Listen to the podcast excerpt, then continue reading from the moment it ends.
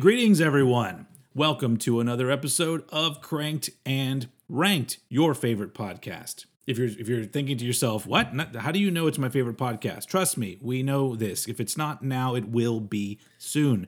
Um, especially We after don't think we know. We know we know. we do. We know a lot of things, and um, and we're going to talk about some of those things today. So, uh, yes, uh, this is another uh, year, and we're going to be ranking our favorite uh, albums. And I, I'm I'm starting that. I'm just getting that out of the way. Our favorites. We're not. This is not the when we do top tens like this. It is very personal. It is opinion. It are, is our opinions and our preferences and. And especially with me, I'm going to get this out of the way because there are going to be people be like, "You picked this album, but you didn't pick such and such album." And I'm like, "Yeah." "There's going to be a few of those."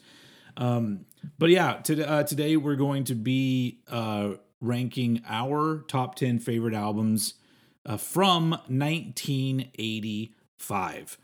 Um, and as usual, old head, your host, with me as always, Eddie fucking Sparks.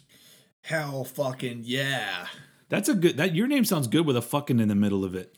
I I might have it changed to Eddie fucking hyphenated Sparks. Get a little get a little dash action. In Like your your your maiden name's fucking and your Yeah.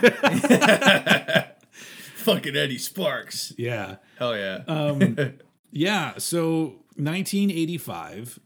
Uh, uh, in 1985, you were n- nowhere near being born. I- Negative thirteen. I was seven, seven years old in uh, in 1985. But uh, as a lot of you who listen to my shit know, I was already listening to a lot of fucking music in 1985. Um, I hadn't necessarily gotten on board with metal yet. In fact, I hadn't in 85 at all. Um, but I, but I was already at that age where I was like picking the things that I liked and asking my parents to buy me albums and stuff like that. So, um, and 85 is probably the first year that that really was a big thing. Because prior to that, it was just like whatever's big, like mommy, I want Michael Jackson, and then you know they bought me Michael Jackson, not not actual Michael Jackson, the album Thr- Thriller. um, that would have been that that that's just that's I don't know why my brain went there. That's weird. Anyway, No, no, that's ignorant. that's supposed to be Michael Jackson. It's the fucking it's the South Park caricature of Michael Jackson, I guess. Oh, okay. Have you been up my wishing tree? That was a little creepy. Anyway, um, yeah. but uh, the yeah, so um, because normally we'd be all like, well, what what were you doing in this particular year? But you were doing fuck all because you weren't even existing. I wasn't even a sperm. No, no, not even, not even a twinkle in your dad's ball sack. Um, Nope. But uh, so um, yeah, so like I said, there's not really a lot we can do to lead up to this because it's just our top 10 favorite albums of 1985. I will go ahead and say that um, my absolute number one favorite thing to happen in 1985 was that uh, my wife was born.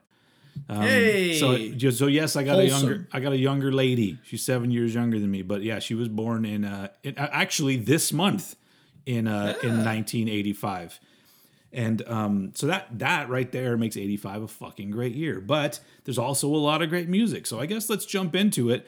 Um, now, Eddie, earlier you told me that your list is in not any kind of strict order. kind of like I, I would say it loosely gets more favoritey as it goes up Okay. but the ordering of them could change like from week to week Yeah, depending what mood i'm in i've tried so i've kind of stylistically spread it out a little bit so that not one genre kind of overshadows another too much I, yeah, I, I'm sure we're, we're gonna have a pretty good variety here. Um, so let's let's just jump right into it. Our top ten albums of 1985, and as usual, I throw it over to Eddie fucking Sparks for uh, his number ten album of 1985. Well, my uh, number 10 album of 1985 is Power Fucking Windows by Rush. Hey, I'm just I'm glad Rush made your list. Yep. Yeah. Re- uh, recent discovery of mine since the Rush trilogy of episodes we did, but this is one of my favorite Rush records. Like it, it leans real hard into the '80s era. Yeah. So much like Rocky Four levels of synth going on. um, like it, it's. ah, plus, Marathon is on this album, dude. Like, what a great song. track that is. Yeah. Big Money, Mystic Rhythms, Manhattan Project, so much cool shit on here. hmm And it 80s Rush is one of those things that like gets unfairly shit on by people that don't like gated reverb. Like or, or keyboards, I guess. yeah. Um I mean it's it's just a killer album. I think is underappreciated.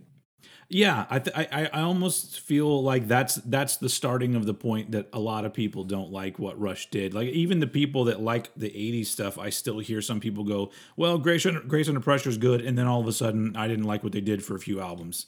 And I guess I guess I get that, but I like. I mean, go listen to the fucking episodes. You, I, I like every album. Yeah. Um, cool. So, uh, for the benefit of the people who are uh, watching this on YouTube, I apologize, podcast listeners, but um, I brought my my records for all of my ten albums. Hey, Um, Just for just you know, so if you if you're listening to this as a podcast and you, you know, I, I wonder what Steven looks like holding up records. Well, well, that's, that's mostly what I do on this channel anyway. Um, um, but head over and watch the video. Um, but just know that I am holding up a record. If there's any, you know, any question about that. My number ten. So the the lower part of this is where things like kept switching around and some things would go into the top 10 and then they would get pushed out of the top 10 and then the order kept changing and then i finally settled on this order um, not completely happy with it but it is what it is uh, my number 10 um, is done with mirrors from aerosmith um, which which i think that it's so weird because i'm seeing this the right way around in my viewer but you're seeing it backwards right I'm seeing it mirrored. oh you I, are I'm yeah. No, well, I'm I'm I yeah. It's just struck me as funny that mirror and it looks weird wrong way around. Yeah. So the so the actual album cover is to to the people out there watching YouTube, they'll probably see this as um as backwards because that's that was the that was the cute that was their cute thing with this album. Like, oh, get it done with mirrors, and and you have to hold it up to the mirror to see it the right way around. Um, so done with mirrors was supposed to be the big Aerosmith comeback album because they the you know Brad and uh and Joe left the band and then they did one album with uh well I think they did w- one album with a different guitar player and then they and then they they eventually all came back together and they were like, you know what, we're going to keep this Aerosmith thing going with the original lineup. And they were like, all right, here we go, done with mirrors. And I think the majority of people, when the album came out, went, oh, all right. because um, because overall, when it comes to Aerosmith, whenever we get to the Aerosmith ranking, this one will probably be lower down the list just because it's has the least like sort of character that makes it stand out and doesn't Right. have doesn't have a lot of big tracks.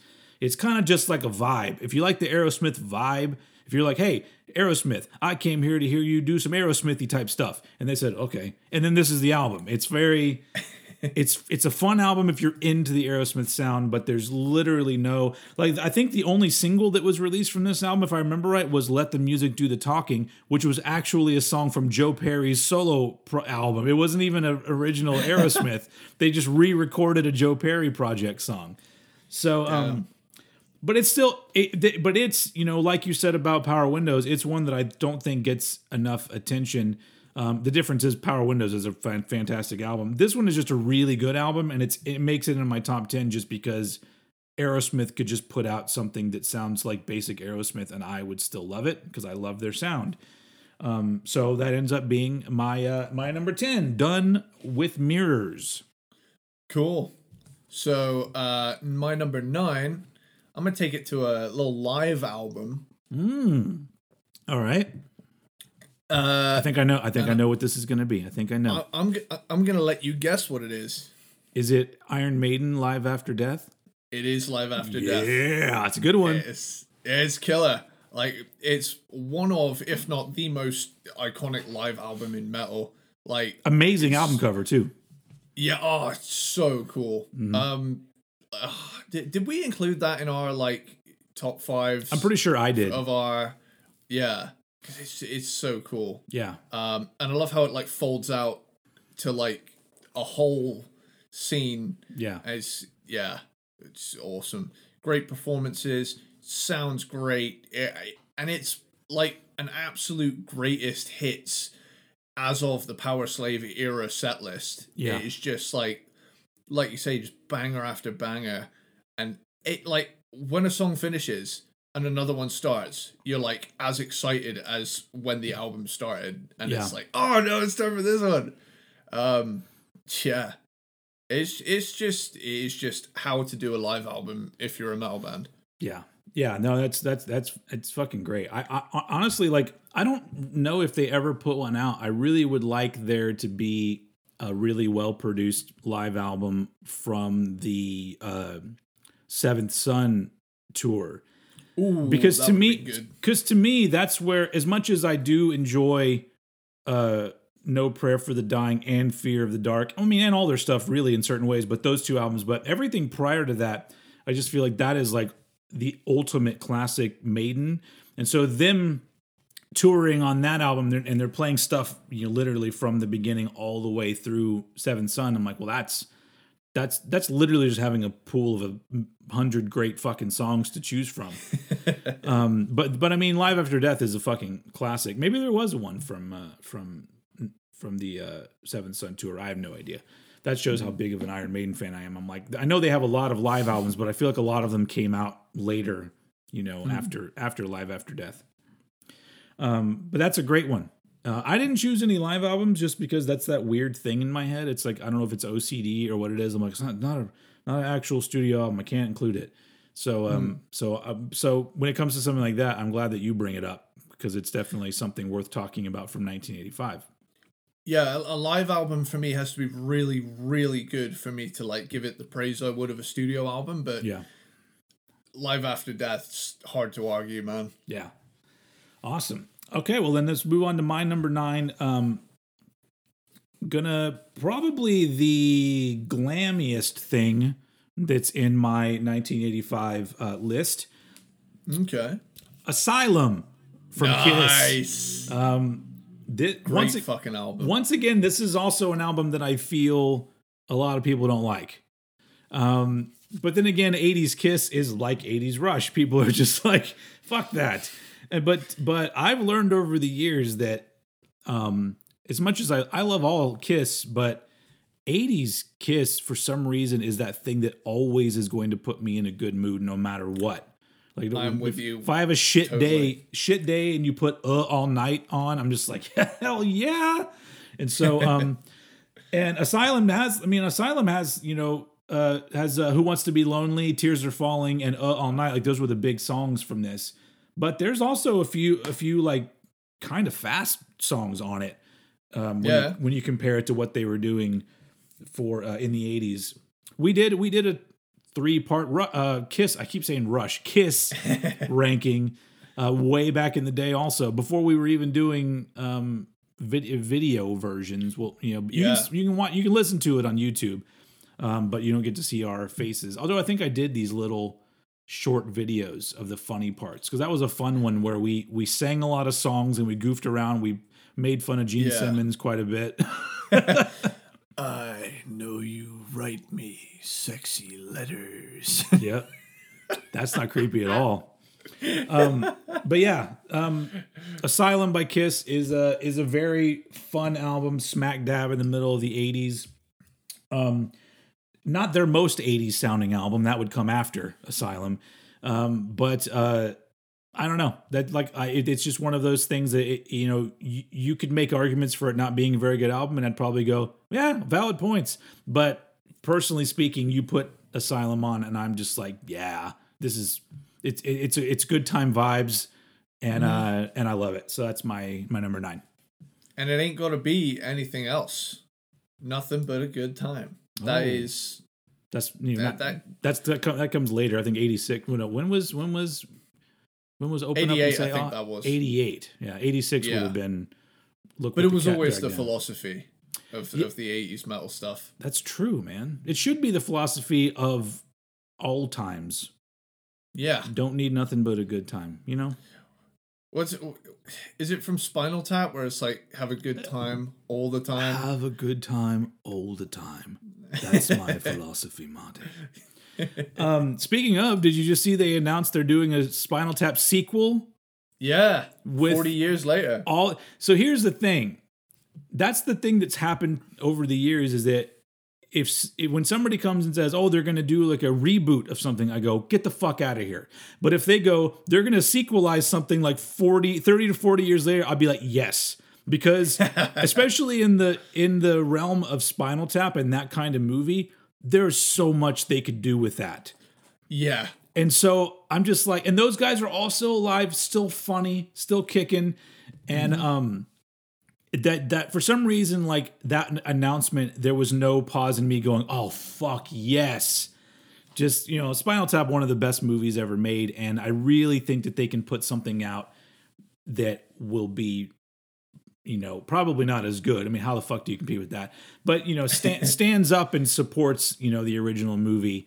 Um, so I'm really looking forward to that. And and Rob Reiner's directing it, original director, and so I mean it's literally the whole original crew. Um, unfortunately, that was the one. Well, I guess that guy died in the movie anyway. But I think recently one of the drummers died. The guy actor that played one of the drummers died. Did he in- explode? in- no, unfortunately, that would have been appropriate if he had exploded.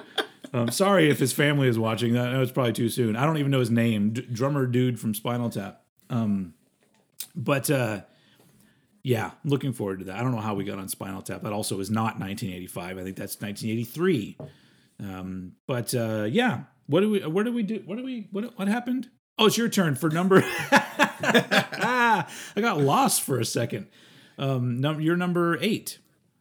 Cool. So my number eight is The Last Command by Wasp. Oh, I, I should have. I should have known there'd be Wasp in here. Yeah. It's their sophomore release. You know, they're doubling down on being the heaviest band you could possibly argue to be glam metal. Because they they weren't like pretty boy glam. They were like eating bits of raw meat on stage, shock rock, Alice Cooper up to twelve. Um like nutty ass stage shows. Yeah. Killer live act. Um, but it's just ass kicking metal, dude. Especially songs like Wild Child, Jack Action, Blind in Texas, Sex Drive. They're all they're all just like wild, crazy rockers, and as and it just has this like aura around it of I'm gonna kick your ass, steal your fucking girlfriend, and ride off into the sunset in a Trans Am. That is like that is like the whole vibe of this album, and I love it. Awesome. And Blackie Lawless has one of the coolest voices of all time. Straight that, up. That's what that's a band we'll eventually get to, and will will be another one of those that I don't really know a lot of their stuff. I know I know a handful of tracks. Um, nothing's ever really pulled me in and said, "Hey, you need to be a, a Wasp fan." Um, although I, you know, who doesn't like you know, fuck like a beast? It's a Fuck like a beast. um, that song. That, that song sounds very creepy. It's always sounded very creepy. Sounded very creepy. pictures of naked ladies. a lot so much of that music in in this day and age has not aged well for a lot of people so uh but it's yeah, it, it's one of those things where it's um if if you analyze it through a modern lens, you'll be arrested. yeah yeah you're there's that, that's gonna have to be something that becomes uh commonplace where if something if you're judging something you have to judge it from the time period that it came out. Not not everything. There are some things that are still cringeworthy Yeah. and they were cringeworthy back then also. But um but things like wasp and, and well and the band i'm about to get to um with their with their debauchery and um and whatnot you just g- g- give them a pass because they're older and wiser now. But um my number is this number eight my number eight um invasion of your privacy nice. by Ratt, which is the second Ratt album, and uh, a great one. A lot of great songs on this one. I think this was lower in my list in our Ratt ranking just because I appreciate some of their other albums more. But this one, taken on its own merit, is fucking great. Plus, it's got lay it down on it, which is like that's still that's still a riff that every time I hear it, I go, "Oh, I want to go learn how to play that," and then I go, "Nope, I don't, I don't," because it's going to ruin it for me. Because I know it's I know it's not an easy riff, but I don't I don't want to be able to play it. I want to hear it every time and go, "Oh fuck," because it sounds so. I don't know what about that riff is so pleasing to me. The way that it's, It's picked, like- the way that the chords go, everything about it is just perfect. It's just kind of sexually imposing, isn't it? It's just like, again, it's that whole thing of, I'm real promiscuous. Yeah, You don't know if I'm a dangerous guy. I'm. Oh, by the way, I busted my hand before this episode, so that's why I've. got he's, weird he's not just on balancing something. uh, The, the podcast listeners can't see that, but he's got he's got I don't know, is a bag of peas or what is it? is it on No, it's just, it's just this like bag of gel that I stick in the fridge. Oh yeah, And he's yeah. uh, he had a battle with a doorway earlier. yeah. Worked all day at a at a f- fucking produce aisle and it didn't scat anything over, knock anything over. I haven't I haven't had a clumsy day at all. And then I come home to my own house that I know like the back of my hand and I break the back of back my of- hand. yeah. Uh, well, you're gonna get to know the back of your hand a little bit more because it's gonna be throbbing and and uh, in your you know you're, Yeah. you're gonna be checking it and looking at it. I know how that works. it it- it really sucks. I mean, I, I I run into shit all the time, and like, but also like, I don't know if you've reached that age yet, but I've I've for years had that thing where I'll just wake up and I just have a bruise, and I don't know where the bruise came from because I don't I don't play sports. I'm not rough with anything, but somehow like I just knock into a corner or something, but don't even remember it. I am like the polar opposite. I don't bruise for shit. Like I could like I could have like someone literally smash a like lead pipe into my leg and it, it would look bent out of shape but it wouldn't bruise. It's it's fucking weird. I don't know what's wrong with my skin. I think maybe, maybe you're part cyborg. Could be. Um, what are we- um, oh, so yeah, so now you're number seven from Number 1985. seven. Cool. So my number seven from eighty five is Killing is my business. And, business, is good. Yeah, Hell yeah. Uh, it's the rawest and angriest Megadeth album ever made. yeah, Coming straight, pretty much straight after his firing from Metallica. You can just hear the venom sizzling in his veins. It is just absolute unrelenting fury from start to finish. And from the moment that piano intro finishes right up to the end of these boots, like, holy shit, man. This album is just the absolute definition of pissed off. This is like a cornered snake that's like reeling back and it's gonna strike you at any moment. it. It, it's interesting because it's like that that that al- the album has always made me feel like because like you know Kill 'Em All is an absolute masterpiece of of early '80s thrash to me and and you know set the stage for so much stuff. So it's a very important album, but I almost feel like you know Kill 'Em All is like this this this beautiful muscle car. It looks amazing and it's and it's Yeah. fa- it's fast as fuck. And then all of a sudden here comes Megadeth, who's in a really shitty car, but it's way faster than the Metallica car. And they just fucking lap them. and that is, you know, so it's like because I, you know, Yeah. I, I, out of the two, I would say that Kill 'Em All is the better album. But there's an energy. There's a uh, something to prove energy to killing is my business that I totally love, and it just Mm. it never gets old to me. It's one of those things as well where um it's like you said, it may not be as, you know, thought out and composed as Kill 'Em All. But like you say, there was a real effort to prove something and they proved it. Yeah. Like Yeah, here's here's the four horsemen with two minutes shaved off based on sheer tempo alone.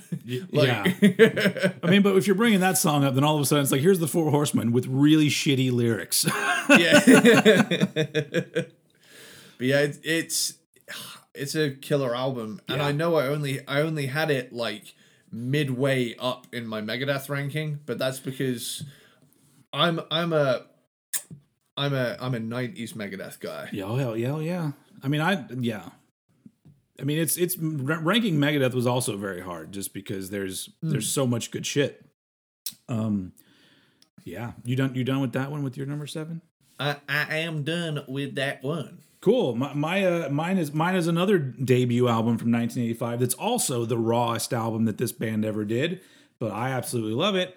Uh, we care a lot from Faith No yes. More and I just this album is just so fucking good. For I mean, first album obviously Chuck Mosley on vocals and the original version of We Care a Lot, um, but well, we also did a Faith No More ranking. Fucking two years ago. It's it's been yeah. it's been a while. Um, that was an early one. And we talked and I talked a lot about like the thing that I love about We Care a Lot is that it's almost like a bizarre new wave album or yeah. new wave post punk. Like you don't, there's no like, the, there's like the little sort of metal elements that would sneak in um, a little bit with introduce yourself, but definitely with the real thing, Angel Dust and stuff like that. But in this case, there's not really any of that there. This is like, it, yeah. and and I love the fact that it's just this weird album that I, I I'm pretty sure at the time like nobody was doing anything exactly like they were doing it and I just I know there's a there's there's a a beauty to the how odd and rough around the edges it is and how and you know it goes perfectly with Chuck's vocals and his lyrics because it's everything is just so like all parts that shouldn't necessarily be working together but they absolutely work together and yeah. so I I love We Care a lot I love I mean that's another that's another thing when people sort of write off pre Mike Patton Faith No More, and I'm like, oh no, you can't fucking do that. That's like that, that yeah. shit's really good. Um, and and it, yeah, but I guess you know, I guess to each their own. But I think We Care a Lot is a fantastic album, so it ends up at number. Was that six, six, seven, seven? Number seven. yeah. also, I, I don't know what it is. I'm just going to chime in here. I was listening to uh, granted, I was listening to Introduce Yourself rather mm-hmm. than We Care a Lot. Yeah. But I, I was in the car the other day just yelling along to Chuck Mosley, and there's just something primal and satisfying about his vocal delivery. Yeah. He's not a trained singer by any stretch of the imagination, but for him to just get up and be himself, like and do it with such conviction and he was actually quite insecure behind the scenes. Yeah. Um but uh by the way rest in peace chuck mosley. Yeah. But uh he he was just such a unique animal you know? Um mm-hmm. on you know and mike patton is mike patton. Sure. But chuck had a vibe all his own. Yeah. and it's almost like it's almost like listening to two different bands because the aesthetic kind of shifted uh, around the real thing. Yeah, and we and we talked about it too that that I feel like the band was uh, was going to progress, and I feel mm-hmm. like they were they were it was inevitable that they were going to progress beyond Chuck's capabilities. They needed a yeah. more dynamic vocalist, so that's why. That's why I don't ever say, "Oh, I wish they had done more with Chuck." As much as I love it, because I go, I feel like if the re- the stuff on the real thing is where they were moving musically, they needed somebody that could that could yeah. support that or be supported by that, and um, that was obviously Mike Patton. Um, but yeah, yeah, we care a lot's fucking killer. Um, if you ha- if you haven't listened to it, I don't expect it to sound like the Faith No More that you hear a lot because it doesn't sound like that. Um, but it's great. So uh, moving on to number six. Cool. My number six is the self-titled album from Heart. Oh, okay. So this is the the big this is the first big 80s one for them, right? Yeah, it's the one where they really shifted to like a a big stadium rock kind of thing. They yeah. kind of fl- they'd flirted with 80s sort of stuff on the previous album with like kind of new wavy synths and and very 80s drum sounds. Yeah.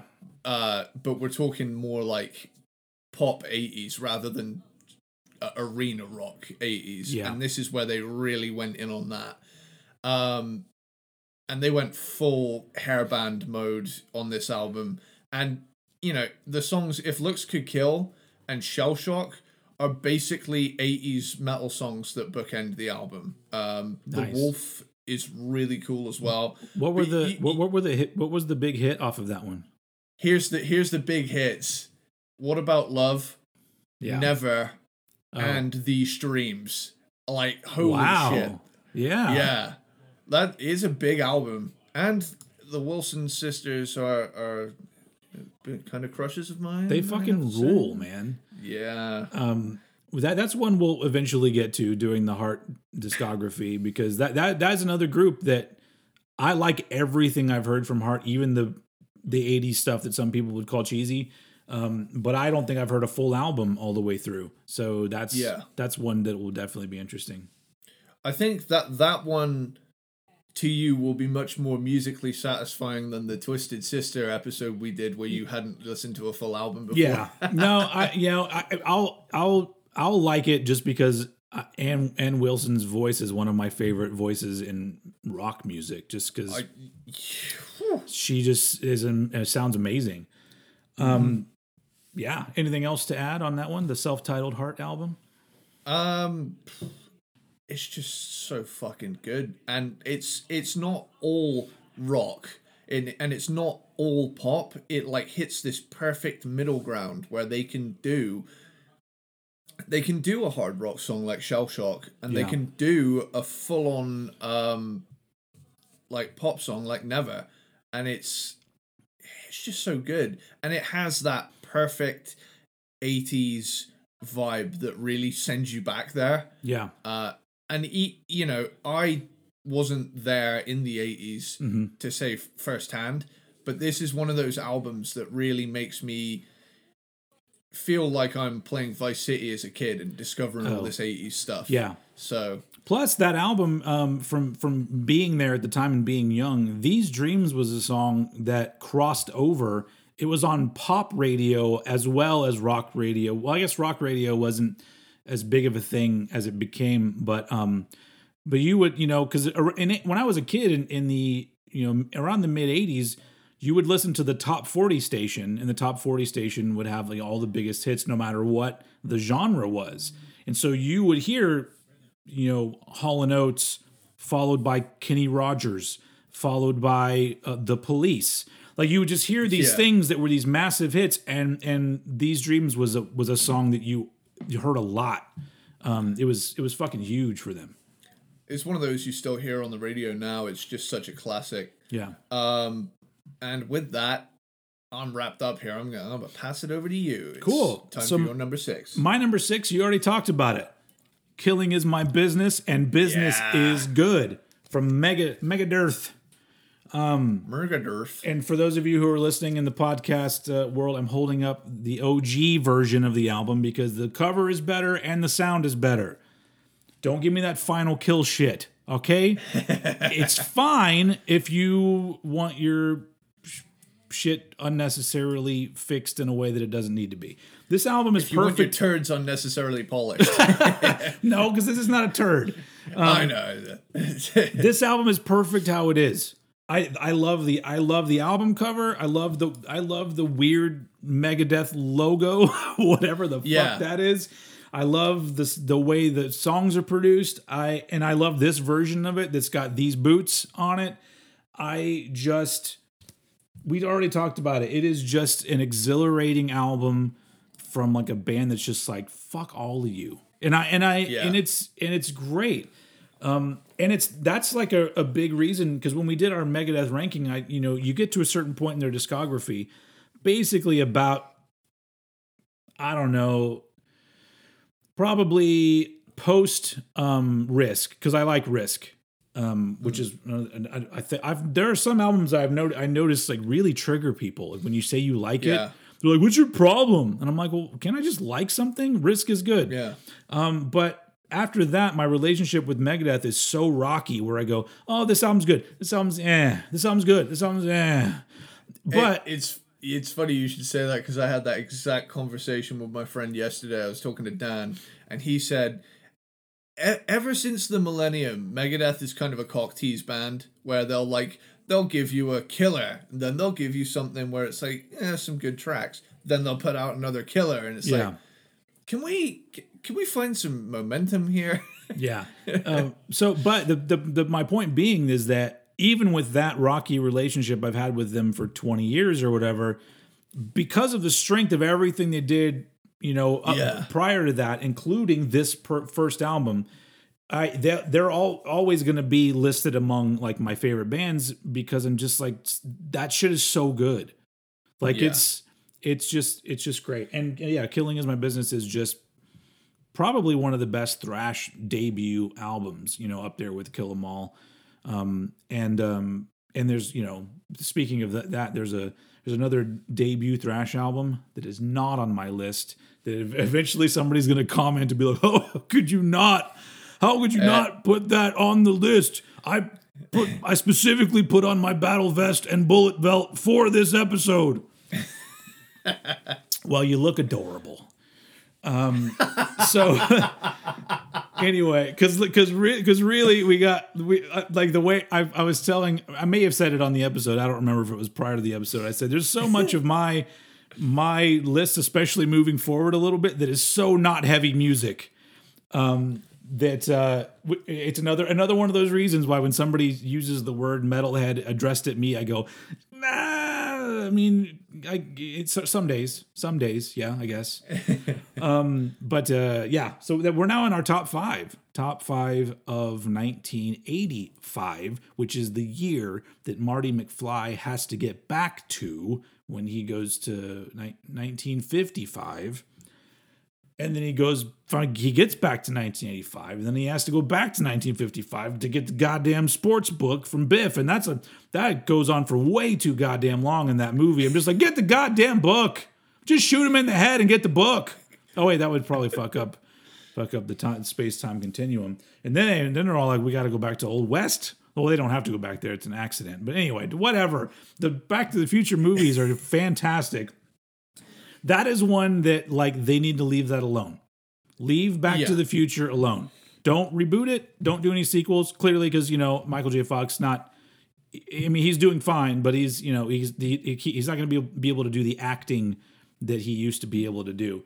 Um, so please please leave those alone because they're that's a great trilogy right there, don't you think? Yeah. Um, do you want to know the thing that always fucks me up though? Ever since, ever since I was about sixteen, the future in Back to the Future Two Is the is is seven years ago at this stage, yeah, and it's yeah. like, where the fuck is my hoverboard? Like, but to be to be um, completely honest, if the, the the most interesting thing is that there are things that we have that are way beyond the technology that they had in the movie. So I'm like, so sure, we didn't get hoverboards or self-lacing shoes, although I think they do have things kind of like that where they the shoes automatically tighten or some shit like that. Did, Um, did they? Is it Nike or Reebok that has those uh, in the movie? I can't Uh, remember. It's probably Nike. I don't know. That seems like I the think I, th- I think it was Nike high tops, wasn't it? And I just remember, I'm sure I saw somewhere someone had made some. It might have been a Ranger. I don't know. It might have just been like replica ones Mhm. from the movie. I don't know. But I I'm mean, but if you think ass. about, I mean, I sometimes I, I, I start to like forget how much cool shit we have because nobody in Back to the Future Two had a fucking handheld phone that they No. could talk to people on and and put listen to music on. Like that was not in Back to the Future Two. Um, that alone is I'm just like fuck, man. We did, you know, I, I'm okay without a hoverboard or flying cars. That's fine. But I still have yet to be eaten by a big ass hologram shark. That's that's true. I have a feeling that that is that something like that exists somewhere though. Maybe in like the virtual reality headsets, you know, you could be. It's eaten by a definitely in. Japan somewhere. It's got to be in Japan. Japan are miles ahead tech wise. That's like, true. That's true. If a country in the world has that, it's those guys. Yeah. Um, Hello to all our fans in Japan, which I don't think anybody in Japan. Konichiwa. Yeah, I don't think. Any, I mean, I would love it if people in Japan listen to us, but I don't. I I don't think we've made it there yet. We've made it to other great places like Australia and um, Brazil. I don't know. Who knows? Se- Puerto Rico, season- ho! I don't know. Um, I was just like doing that shout outs like people do from the stage. Yeah. Who's from West Side? And I still love that uh, David Guetta. Shout out to his family. that, that fucking. If you guys haven't seen it, go, uh, after the show, like, you know what? Do it now and then come back. right? Go, uh, go on YouTube and type in David Guetta ends racism, and it is the it video of the year. It's really funny. Yeah. Um, yeah. Anyways, but now, but back to back to 1985, which we were we were in with Back to the Future. Did you? So so like like back. To, I saw. I got to see Back to the Future in the theater, and it's really uh, a a memorable experience for me because in Yeah. in Austin, Texas, it was if I if I'm not mistaken, it was the first movie in Austin shown with THX sound. And so, we do you know do you know what that is? Is that a thing that like yeah. so imagine like for the very first That time, thing. I'm a fucking seven year old kid sitting there with my family, and that happens. I'm like, oh fuck! We just leave Yeah. the movie now. You're like that dude in the Maxell cassette advert that's being blown back by his I had stereo. that. I had that poster on my wall when I was a kid. The Maxell. No way. Got yeah, yeah. Um, it was awesome. I, I loved that. That image was fucking great. Um, anyway, so I, that was a Back to the Future tangent, but um, and other tangents. But now, that was a very 80s tangent. That's okay. We're we're literally smack dab in the middle of the '80s for this episode. So we'll uh now, but now sweet we're in spot. our in our top five. So let's Cool. let's do it. so I'm this is this is probably the most 80s album on this list. Under Lock and Key by Dokken. Oh, okay. All right. This is an excellent across the board glam metal album. It's got its mid pace tracks, ballads, even some speed metal in there for good measure, and Yeah. it's got a little something for everyone in a perfect poodle perm package. Let's have let's have a look at that old track listing, shall we? That's an, another I've- band that I haven't heard full albums from, and I think it's because I hear songs and I like all of the music, but I don't really like Don Dokken's vocals. I'm, I'm not sure what it is. I found that when I first heard Dokken, I thought his voice was a little too soft.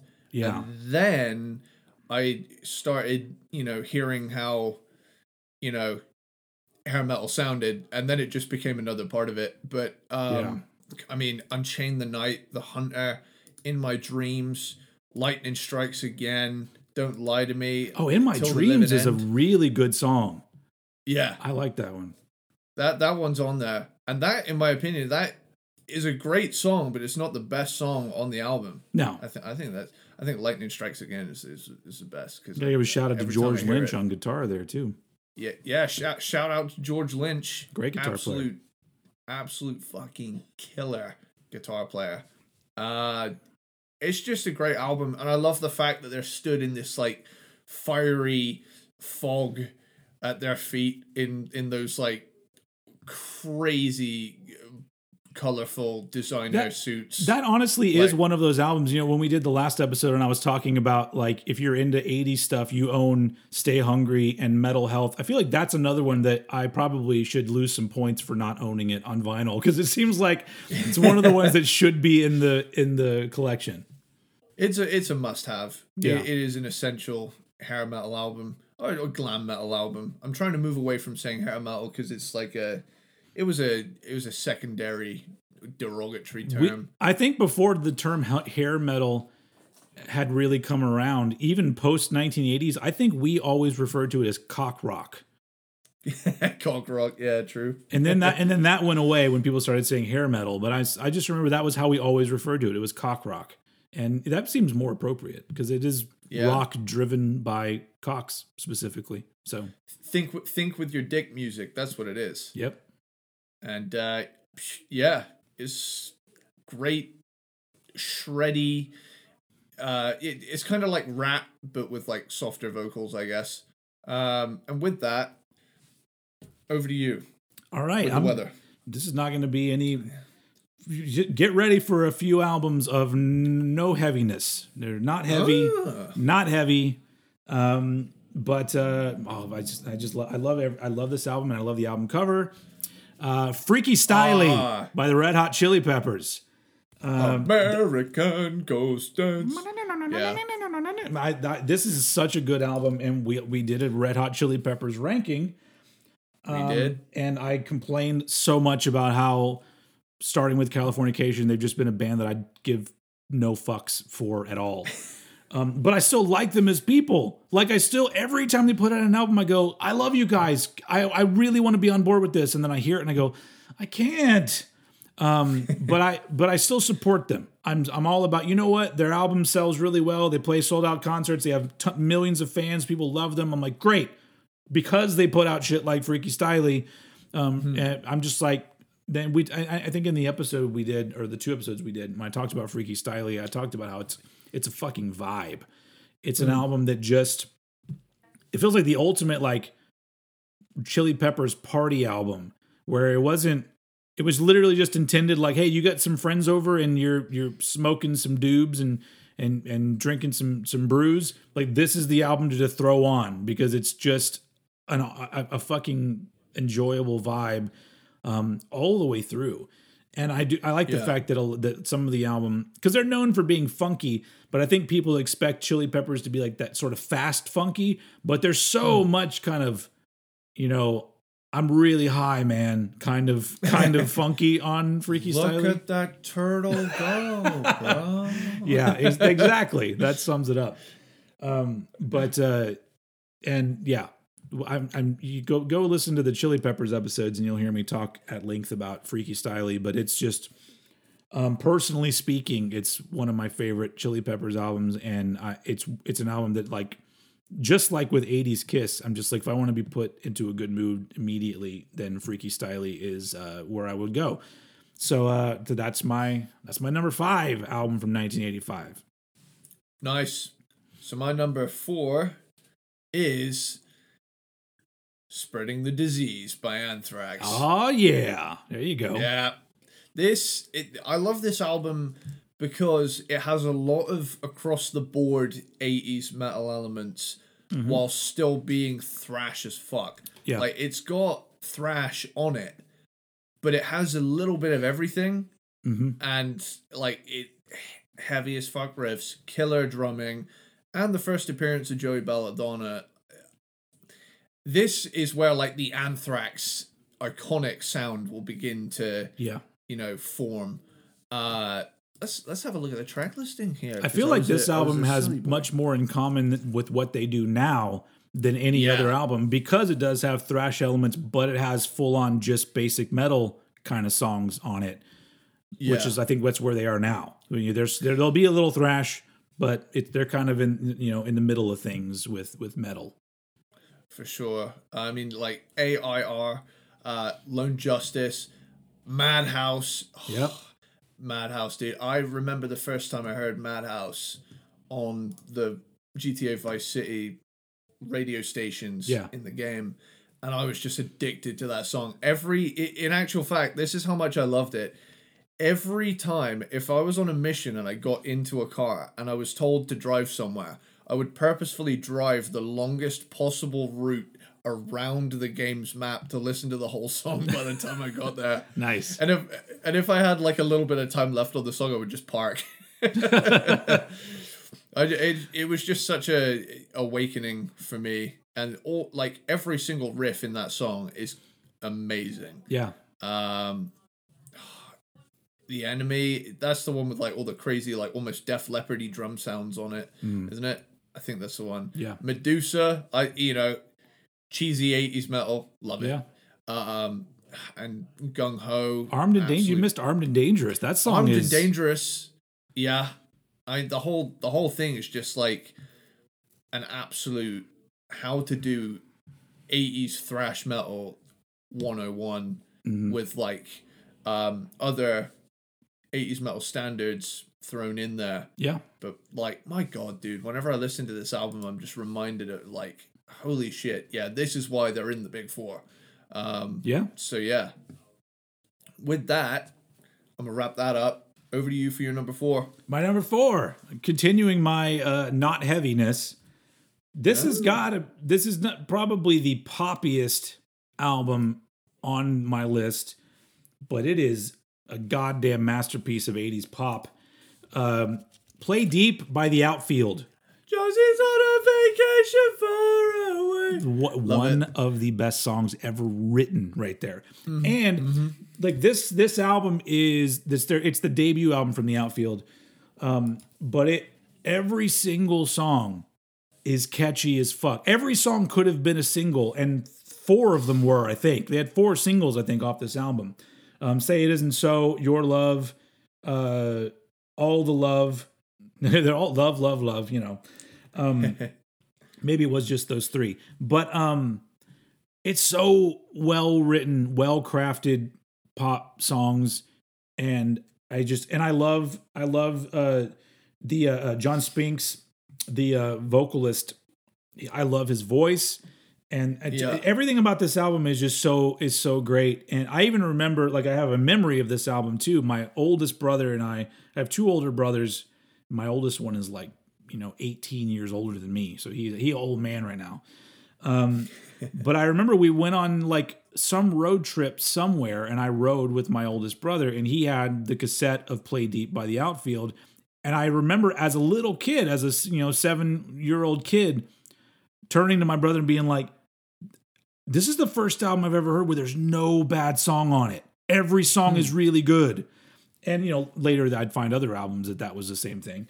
Um, but i still feel the same way. Play deep has no bad song. It is just one of the best albums of the 80s um, but it's it's only number four on my list. Um, but it's i don't know uh, i don't know um, how to sell it to people that that you know come here and they're metalheads. Because i'm like ah it's got guitar in it, it they're, they're a band you know drums guitar vocals but it's uh it's it's ver- it's very uh it's light but it's if you know if you like really great catchy songwriting you uh you can't you can't do a lot better in 885 than the outfield um so Damn that's right. my it's my number four Cool. So, my number three is Invasion of Your Privacy by Ratt. nice I, I had a feeling this would be somewhere on your list so that so awesome I'm glad it appeared on both our lists too, because like we had kind of differing opinions on like the strength of the material compared to other Ratt albums. yeah Um, and you know, if you want to listen to the full ranking, uh, go check out our Ratt episode. But this is unashamedly my favorite Ratt album, Mhm. and like there's just so much great sing along material on this one. It's not hard to remember at all. A lot of it is like like the choruses are crazy hooky and easy to remember like to the nth degree but it's just Yeah. one of those albums where like it starts off with you're in love then never use love there it is then- again. There it is Yeah. again. It sounds like you're in love. Like you're like Yeah. I love urine. piss time. Uh yeah you're in love. Never never use love. Lay it down. Give it all. Like those four tracks alone. Damn dude. Yeah. and then you get the you get like to to me it's a little bit of a mid-album dip with closer to my heart between Oh, the eyes. That's a great But- but closer to my heart is like a sexy ass song to me. It is, but like there there's just a certain like fuck yeah like mode with the first four tracks, and then Yeah. it gets kind of sultry with the midsection, and I'm like, un- unless you know I'm getting it on, I'm a I'm a skip right over to uh what you give's what you get. I mean that's another one. Like it- it's so easy to forget. Like it's a real menacing riff in Yeah. there, and it got me on the line. You should know by now. You should know by now. La- Uh, lazy like- ass lyric writing right there. Yeah. Just repeat the same line again because we're, we're in a hurry, Stephen. Okay. Refer- I'm referring to Stephen Pearcy, not me. that got kind of meta there for a second. Yeah. Uh, Only he's but yeah. Stephen. He's Stephen. He spells his name the wrong way, doesn't he? Isn't he Uh, a Stephen with a PH? yeah. Yeah. Yeah. He's not. He's not one of you guys. He's not one of the elites. Nope. Um, but then you get dangerous, but worth the risk. Great, That's a great, yeah, um, great song. great, great album, dude. Yeah, um, agreed. I love it, and that's why it's my number three of the whole last year. So uh, Your, your list is is uh, is remarkably way more rocking than mine. So now, so now here is the most '80s album on my list.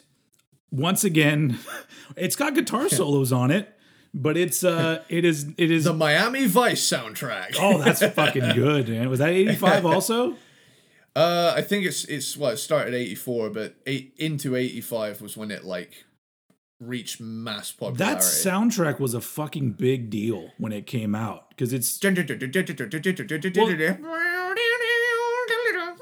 you had that, and then you had "You Belong to the City" and songs like that, and "Smuggler's Blues" is on there. It is just like packed full of cool songs. Anyway, no, we're not. No, it's not the Miami Vice soundtrack. Um, I'm gonna go on record and say this is probably when it comes to like mainstream music, this is one of the greatest albums of the 1980s. Um, Songs from the Big Chair by Tears for Fears. It is. Mm. I love Tears for Fears. They just put out an album this year that's really good. Stands up with their old shit. But Songs from the Big Chair.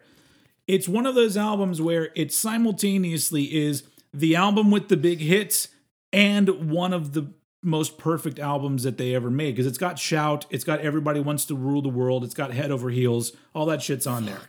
But Wow. every other song is great too, and it- and they are like if you go and listen especially to this album, they were beyond what other 80s groups were doing.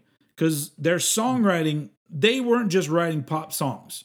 Like there's there's a uh i don't know a meticulously crafted aspect to this album the way that it plays out and the different types of songs. And it's i can't think of another 80s album that's like that where it's got your full on this is an iconic 80s pop song but then it has it takes you other places where you go man i was not expecting this at all. And um it's just an absolute masterpiece to me. And um it's been and it's been one of my favorites since 1985 like it's one of the albums a lot of these albums i heard li- a little bit later on but i had songs from the big chair on cassette tape played the fuck out of it and it has remained one of my favorite albums ever since. And it's just it's just it's fucking fantastic. I don't know what else to say about it. It's fucking tears for fears. Um and uh yeah. Um what, like i said not not not rock but there are there are some really good guitar solos on it there's a couple songs where i hear the solo and i go ooh that's pretty fucking tasty um but uh but it is it's a pop album overall so anyway that's that's my number my number three That's the thing about 80s music as well. You could always count on 80s songs to have a kick ass either lead guitar solo or a saxophone solo. That's what I was gonna say. If there's not there, there's there's both on this album. There's guitar solos and saxophone solos. That is an, we've I'm sure we already said this before, but the the the sax solo has to come back in music. Uh, I don't know how, but just just throw it in there. Throw a sax solo in in your songs, and um, you're gonna gain at least a point from me. You know, even if your song's shit, I'm gonna be like, but it had a saxophone solo. Yeah. That that's that's an automatic like extra star on the review. Yeah, Even if it even if it's the worst song you ever heard, Uh, you still get two stars by default. You know. It's just something about when you when you hear the saxophone come in and it just I don't know what it does to me where I just go oh there it is there it is folks. All right. It's it's it's just one of those that like taps into, ooh, that sounds good. Like, Yeah, yeah. It's like Yeah. it's you know if you thought this song was sexy, now it's time to it's gonna lay you down by the fire now with this fucking solo. It's the electric guitar of the horn section. What can I say? That's that is true. It is there's but but or, or is there a is there a well-known saxophone player that like everybody knows? You say somebody's name and they go saxophone player. Like do you can you think of one? Kenny G. Ken, Kenny G doesn't play the saxophone though. He Oh plays no, I'm dying. oh, is it? Oh, oh yeah, it's like a clarinet kind of thing. something. He's not saxophone though. Like I can't hmm. think of if maybe if somebody's listening to this or watching on YouTube, put in the comments like if there's a well-known, and I say well-known like basic ass people that don't listen to a lot of music know this person. Um, but I can't think of one. There's, hmm. but which is weird because like you, you're you're right. It is the electric guitar of brass instruments, but hmm. you know people that play all sorts of other stuff and not saxophone. Okay, well, Let's change that. Yeah. Glam metal band that only has shredding on a sax. oh, that would That- be sweet. Yeah. That'd be amazing. Um, but on the polar opposite end of the metal spectrum, let's take it on over to some thrash territory. Hey. Um, my number two is Hell Awaits by Slayer. nice. Uh, to this day, this album has an aura about it that still scares me a little bit. Like, yeah. It's it's it's the only Slayer album that I put on and I feel unsettled. Like the rest of them, I'm like, that sounds heavy. That sounds evil. That sounds really cool. Whenever I put on Hell Awaits, not even Show No Mercy has this effect on me. Hell Awaits exclusively, I put it on and I feel legitimately scared. Like it, So there you, is you just think it's the opening of the of the album that does it for you? it's it, that starts things off, but like down to the eff- back. Yeah, yeah. Boom. Da, da, da, da, da, da, da, da. Oh, like it's just so menacing. There's only seven songs on it, but the songs are really uh long uh in terms of in terms of Slayer songs. Like most of them Yeah. are like seven minutes ish. Uh but the way this album is composed, it just has this um scary horror vibe to it Mhm. and it's even down to the fact that the album cover itself there's something about when an album cover is done and it's kind of shitty looking but it's scary shitty looking Yeah. like like the hell awaits like it, not even the slayer logo is like s- as symmetrical as it would be on like all the other releases Yeah. there's just something like rough and terrifying about that. It looks like the drawings of someone who's gone insane and seen hell itself, you know, and all the effects on um in Tom Araya's voice that makes him sound like a demon throughout the whole thing. hmm Um, there's just something about what they tapped into on this album that makes me think, fuck, holy shit. Yeah. I wouldn't pick a fight with these guys. Uh, I mean, the title track, At Dawn They Sleep, Necrophiliac, Hardening, Hardening of the Arteries. Uh, I also love that this album ends how it begins. It comes full circle. Yeah. Like, it opens with the and it goes out like that. And it's so, it's it's a really clever move. Yeah. But, uh, yeah, Hell, Hell Awaits by Slayer is, in my opinion, the most underrated Slayer album as well. You're probably you're probably not wrong. Um, I love that album, but it did not make it into my top ten. Um, but uh, li- literally for my next two, you've already talked about them. I'll be I'll be quick. My number two is uh, Power Windows by Rush. Nice. Uh, fucking great album. All the things that Eddie said, I second those things. Um, uh, I don't think it was. It's not. It wasn't as high on my list uh, when we did our Rush ranking, but that's because um, all Rush albums are great, and so where do they go? I I don't know. Yeah. Um, but Power Windows is, you know, on its own. Just you know, when you're not trying to compare it to other Rush albums, it's a fantastic album, and um, it is the most. To me, it's like the most synth heavy of anything they did. Yeah. Um, the production would get a little more, even more 80s sounding with the next album, but I think when it comes to synth use, I feel like Power Windows is like the pinnacle, the the peak, the peak, the top of the mountain of uh, Yeah. of keyboard use. Um, but yeah, it's just uh, at this point, it's an absolute classic album, and it's it's you know I don't know. It is one of those things where it's uh, I don't I don't uh, consider anybody a Rush fan if they don't enjoy albums like uh, Power Windows, just because it's like a part of who the band at this point. It's just a part of who they are. You know, it's Yeah. uh, it's you know the the it's just as important as you know twenty one twelve for the makeup of who Rush are as a band. And um and I, I just I think it's a great album. So it ended up being my uh, my number two. Cool. So we're number we are at the one. number one spot, and this is an album that you have mentioned. Okay. lower down, Okay. I've gone for Asylum by Kiss. Wow. number one. Number one. Yeah.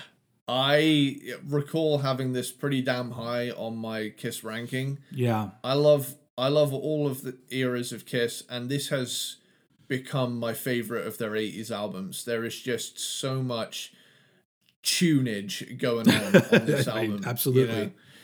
King of the Mountain, Who Wants to Be Lonely. I like when I first heard Who Wants to Be Lonely, I must have listened to that fucking song about 10 times in a row because I was like, this song's so good. And I've never heard it. What the hell is wrong with me? That that Uh, that I'm a- video that video is like uh, also I think Paul Stanley at his glammiest because he's got Yeah. the big ass flow. It's I don't even know what the fuck he's wearing, but it is like huge and flowy and pink or whatever. And Yeah. it is just that is a that is. I mean, I don't. I mean, they were spending a lot of money on on their clothes at that point, which they shouldn't have been. Come on, guys. Um, it was a rough time for the band. yeah hell like but we still got songs like i'm alive you know like that that's a Yeah. speed metal song uh tears are falling is killer Mhm. oh all night. Like this is just the banger zone. And like even on let's let's let's get this bad boy up. Asylum kiss. Anyway you slice it Yeah. trial by fire loves a deadly weapon. Secretly cruel radar for love. They're all catchy songs too. Yeah, but like my god man. Like these tracks whew, i wish i it, it songs i wish i'd wrote you know Well, yeah. Once once again, I think that like the if you're the problem is comparing this to other to, to older or classic Kiss.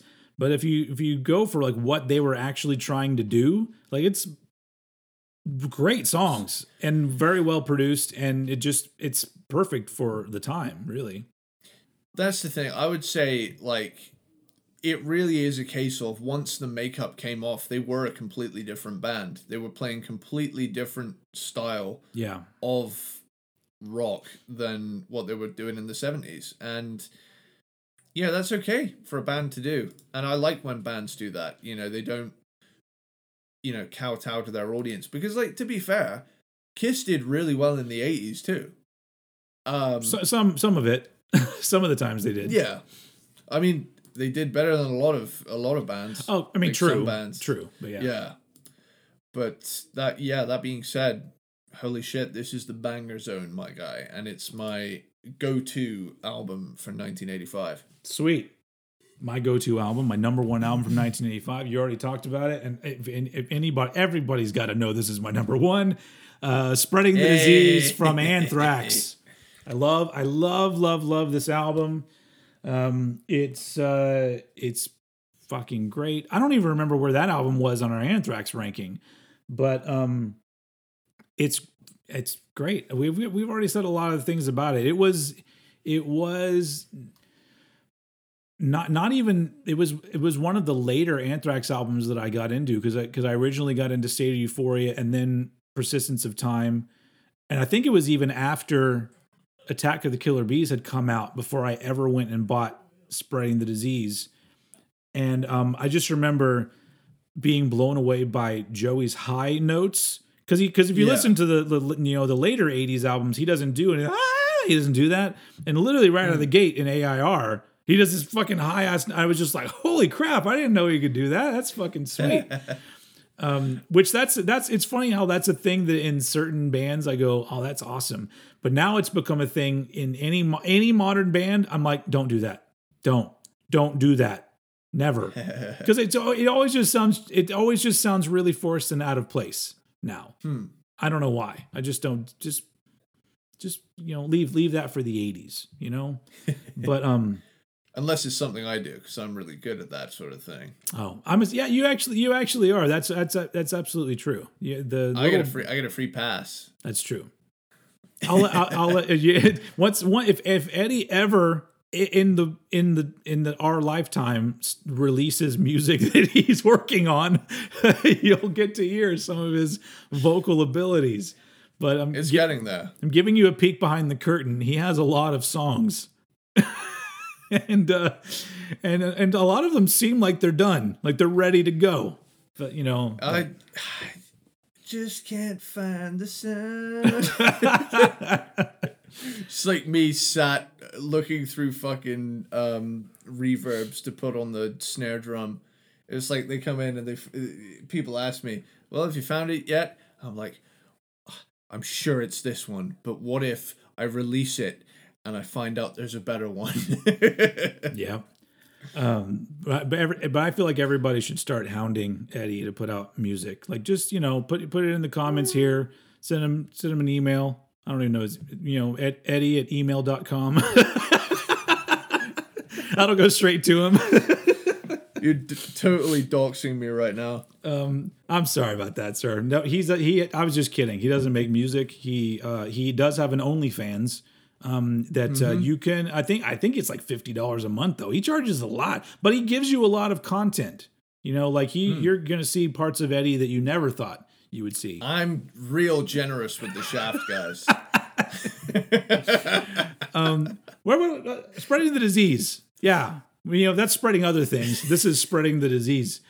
Um, where, yeah, that's my number one. Anthrax is one of my favorite bands ever, and spreading the disease is, uh, like I said, it's it's a it's a it's it has a lot in common with where they are now because it does have that variety of of songs. And then once they got to Among the Living, they went more like leaned way into thrash.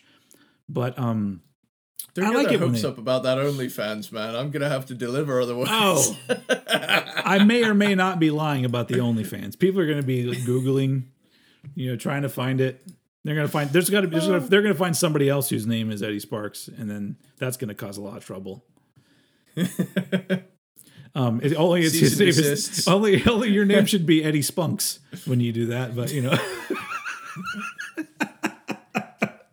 that was a joke for my British fans, because because over here we don't refer to it as spunk.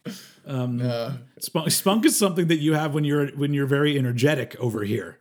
Like you've got a lot of spunk, and I always go, oh, all right. I guess I guess that can make somebody energetic. I don't know.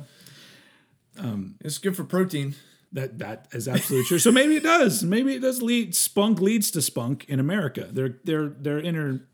I don't know. Never mind. It's good for you. Where where where? Yes, spreading the disease. Great album. My number one um, of 1985. And so that was uh that was that was 1985, folks. Um, totally.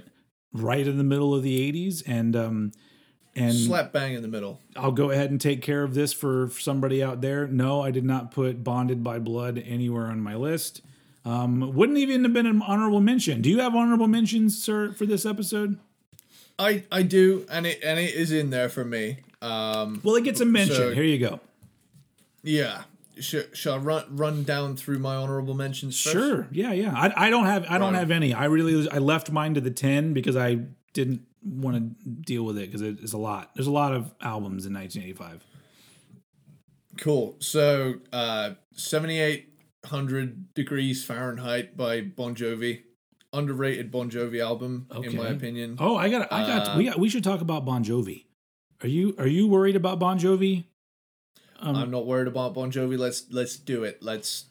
No rock band is safe from Cranked and Ranked. I'm not. I'm, ta- I'm talking about John Bon Jovi. Have you seen recent footage of John Bon Jovi singing Oh, live? oh, it, as as in like the guy. Yeah, Um, John Bon Jovi.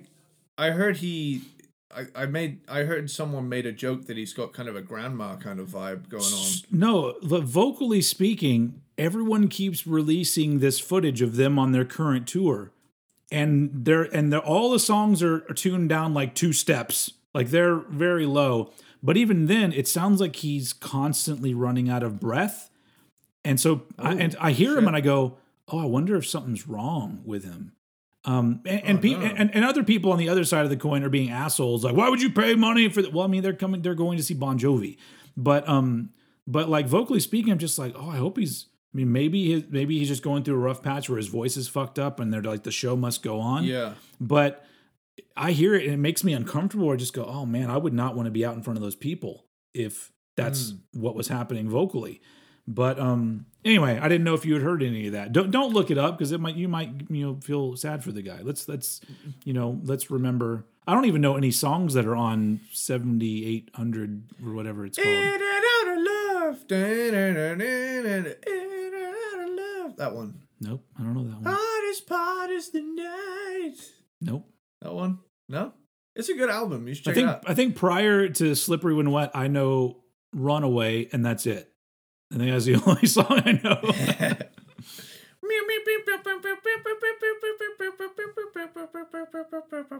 that is Bad. There we go. that's some keyboard awesomeness right there. Hell yeah, it was. Um, so yeah, uh, Bonded by Blood by Exodus. Yeah. I did have it on here. It is a good album. Um, then you got. Uh, I decided to include something that would pave the way for a certain little movement that would take over the world in 1991, Oh, and that is "Come On Down" by Green River. okay, yeah. super early grunge EP, but Which so which Green good. River can people from that would end up in Pearl Jam. Well, I mean, in Mother Love Bone, and then and then Pearl Jam. and Mudhoney as well. Oh yeah, and Mudhoney. Um, so yeah, it was kind of like a, a stepping off point for all of these killer bands, Yeah, and th- these guys were a killer act too. Um, Come out and play by Twisted Sister. We talked about them last time. we did. Yeah, It's an enjoyable album. Sonically, it's my favorite, but the songs aren't quite as strong as some of their other releases. yeah. Uh, Crazy from the Heat by David Lee Roth. Oh man, I didn't think of that because it's an EP and not an album. But speaking of speaking of shit that came out and I played to death in 1985, holy fuck! As a little kid, I actually had the vi- I still have the vinyl, but I had the vinyl when I was a kid of Crazy from the Heat, and I I played the fuck out of that because it's just like so. Yeah. I mean, it's all cover songs, but it's just like so enjoyable and and I can't. I love. I love the music videos that came from it with California Girls and uh, and Just a Gigolo. Humbly boobly zoobly boobly humbly boobly zoobly bop. Yeah, I, man, I, I that I I totally just didn't even think about that for 1985. But that was for for seven year old Steven, Like he he was all over that EP. I loved it. Yeah, it's great. And I love that he'd like come out of Van Halen and he decided to do an EP of four like show tunes. you know? Essentially, yeah, Yeah. And then um immediately followed that up with um Eat 'em and smile. Eat 'em and Smile. Yeah. Which was fucking killer. Um Theater of Pain, I put it on here because I do find it enjoyable. It's not Yeah. the strongest of I mean, it's got 80s it's work, got fucking Home Sweet Home on it, you know. But you know, and and smoking in the boys' room. oh well, then yeah, that too. Uh, and I had to put We Care a Lot on here too because it, it is good. Mhm. It just barely got edged out of the top 10 slot. Otherwise, it would have been in there because I am the Faith No More guy out of my circle of friends. uh, yeah. Must must be nice to have friends. Um, it's so funny. Like I have like a, one close friend left from like every pocket of friends I've ever had, and like I just want to bring them all together in a room and just like make my own Legion of Doom. Nice. Yeah, I know, I know. I got, I got. Aside from, aside from my wife, like my two. you'd you'd be in you'd be included. Oh, okay, because I would, because I would say like the the two people that I actually consider my friends are two people that live in England and I only hang out with on Zoom.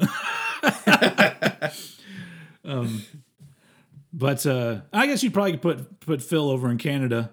He's uh, he's, he's he's a he's a bud too. But uh, but that's how that's how antisocial I am. But honestly, absolutely perfect for me because if you had gone back to me like you know in high school and post high school and said you can have friends and like never have to go do anything, and I'm like, yeah, sign me up now because I don't want to go do anything.